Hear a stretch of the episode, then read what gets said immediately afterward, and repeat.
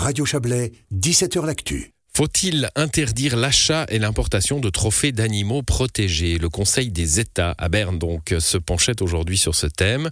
Le Conseil fédéral recommande le rejet de cette motion, mais le Conseil national l'a déjà accepté.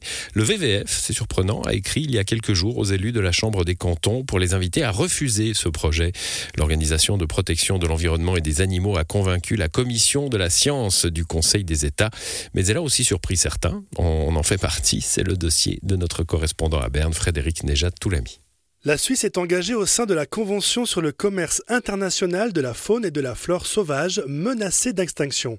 Une motion de l'ex-conseillère nationale Isabelle Chevalet veut accroître leur protection en interdisant l'importation en Suisse ou le transit des trophées de chasse d'animaux protégés.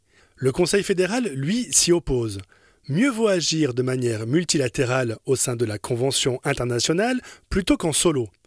Un autre opposant à ce projet est intervenu fin avril, et pas le moindre, le VVF. Et ça n'a pas laissé la vaudoise Isabelle Chevalet indifférente. Pour une ONG qui s'engage tout le temps dans la lutte pour la préservation des espèces animales en voie de disparition, recommander de ne pas soutenir cette motion, je suis vraiment euh, déçue et choquée. Porte-parole du VVF en Suisse, Pierrette Ray comprend l'étonnement, mais elle tient à nuancer. De manière générale, effectivement, on considère cette chasse d'un œil très critique, mais dans certains cas, pour certaines espèces, si cette chasse elle s'inscrit dans, dans, une stratégie globale de protection de l'espèce et si des conditions très strictes sont remplies, on est d'accord de la prendre en considération.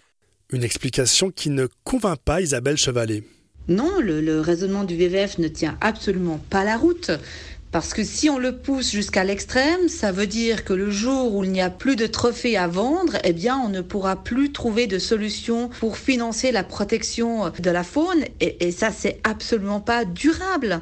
La porte-parole du VVF suisse dégaine alors un exemple concret. On a le cas par exemple de la Namibie. Dans les années 90, il y avait de très nombreux animaux sauvages qui étaient vraiment en situation critique. Et puis le gouvernement de Namibie a confié la gestion euh, de ces animaux, la protection de la nature aux communautés, donc à un niveau local. Une chasse au trophée pouvait être organisée, mais de façon très stricte. Et ce que l'on a vu, c'est que comme ça, peu à peu, les populations d'animaux sauvages se sont rétablies. Et aujourd'hui, la Namibie, elle abrite une des plus grandes populations de guépards et de rhinocéros.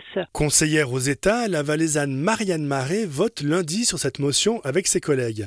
Mais elle l'a déjà refusée en commission. Aujourd'hui, cette convention précise très clairement avec tous les pays signataires, dont un certain nombre de pays d'Afrique par exemple, comment les espèces peuvent être régulées et les trophées peuvent être menés. Et l'interdiction serait contraire aux objectifs voulus par la motion, parce qu'il y aurait une interdiction, eh bien, on recommencerait à tricher. À la fois d'ordre environnemental, commercial et émotionnel, ce débat va continuer à occuper la coupole fédérale cette année. C'était le dossier de notre correspondant parlementaire Frédéric Nejad Toulami.